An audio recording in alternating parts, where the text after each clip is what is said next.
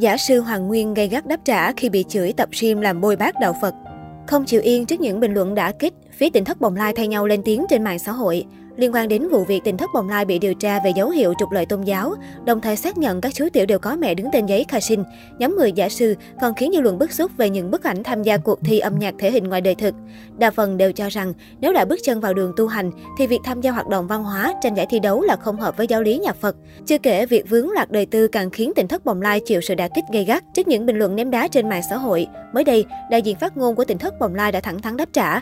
Giả sư Hoàng Nguyên khẳng định tất cả những việc mình làm đều không môi bát nhà Phật. Chưa dừng lại ở đó, đồ đệ Lê Tùng Vân còn chỉ trích ngược các nhà sư được tu hành bài bản ở chùa lớn, nhưng lại vừa dập những người tu hành tại gia như tỉnh thất bồng lai. Tôi chẳng thấy tấm hình này bôi bác đạo Phật ở chỗ nào. Nhìn những tấm huy chương và bằng khen mà họ đạt được thì tôi chỉ thấy những người trong tấm hình này không phải là những người tu hành vô dụng. Tôi chỉ thấy những người thờ tượng Phật thật to, mặc áo cà sa thật mới, ngồi trong ngôi chùa thật rộng, chức sắc thật cao, miệng luôn nói từ bi thật nhiều, nhưng luôn tìm cách trụ dập một nơi tu tại gia thật nhỏ, thì những người đó mới là đang bôi bác đạo Phật. Vì đạo Phật không có luật nào cấm con người tu tại gia và đạo Phật không có luật nào quy định tu tại gia tức là tu giả. Cũng liên quan đến vấn đề này, trả lời trên tờ Pháp luật và bạn đọc, tu sĩ Nhị Nguyên cũng có chia sẻ. Tôi không muốn nói nhiều để người ta nghĩ rằng mình thanh minh thanh Nga. Tuy nhiên tôi muốn lên tiếng để người ta hiểu đúng về tu tập. Mình tu làm sao phải giỏi hơn người đời, cho trí tuệ mình hàng nhất. Đối với tôi, tu hành không phải gặp chuyện gì cũng ai di đà Phật hiền lành cho qua chuyện. Việc tu tập là không để trí tuệ mình thu chúng sanh. Người ta nói rằng tu không được hát ca tập thể hình. Tôi thấy quan điểm đó giống như đi tu là mờ mịt, là đen tối, là không còn học hỏi rèn luyện được gì cho tâm hồn mình nữa. Đối với tôi, họ không biết tu là gì. Tu sĩ Nhị Nguyên đáp trả.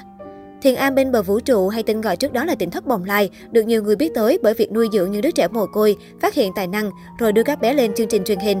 Từ đó nhiều mạnh thường quân đã gửi tiền quyên góp ủng hộ nơi này. Tối ngày 24 tháng 10, anh Lê Thanh Minh Tùng, người tự xưng là con ruột ông Lê Tùng Vân đã chia sẻ rằng bản thân anh đã có những ký ức đầy ám ảnh tại trại cô nhi thánh đức của ông Lê Tùng Vân.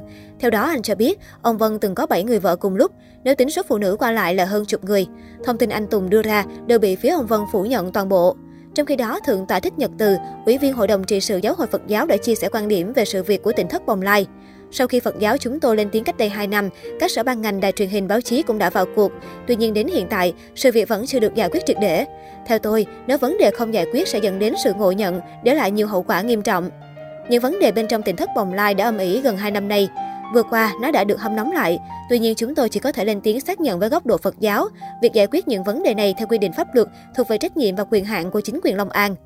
Liên quan đến xuất thân của các chú tiểu đang được chăm sóc tại đây, theo báo cáo của Ủy ban nhân dân tỉnh Long An gửi cho ban tôn giáo chính phủ, cơ sở tỉnh thất Bồng Lai thực chất là gia tư riêng do bà Cao Thị Cúc, chủ hộ xây dựng, sau đó tự ý chuyển nhượng Phật, đồ thờ cúng vào, biến nơi này thành cơ sở thờ tự bất hợp pháp. Tối ngày 5 tháng 11, trả lời đài phát thanh truyền hình Long An, ông Hồ Trường Ca, Chủ tịch Ủy ban Nhân dân xã Hòa Khánh Tây, huyện Đức Hòa, tỉnh Long An xác nhận địa phương đã làm giấy khai sinh đối với ba em bé tại tỉnh thất Bồng Lai.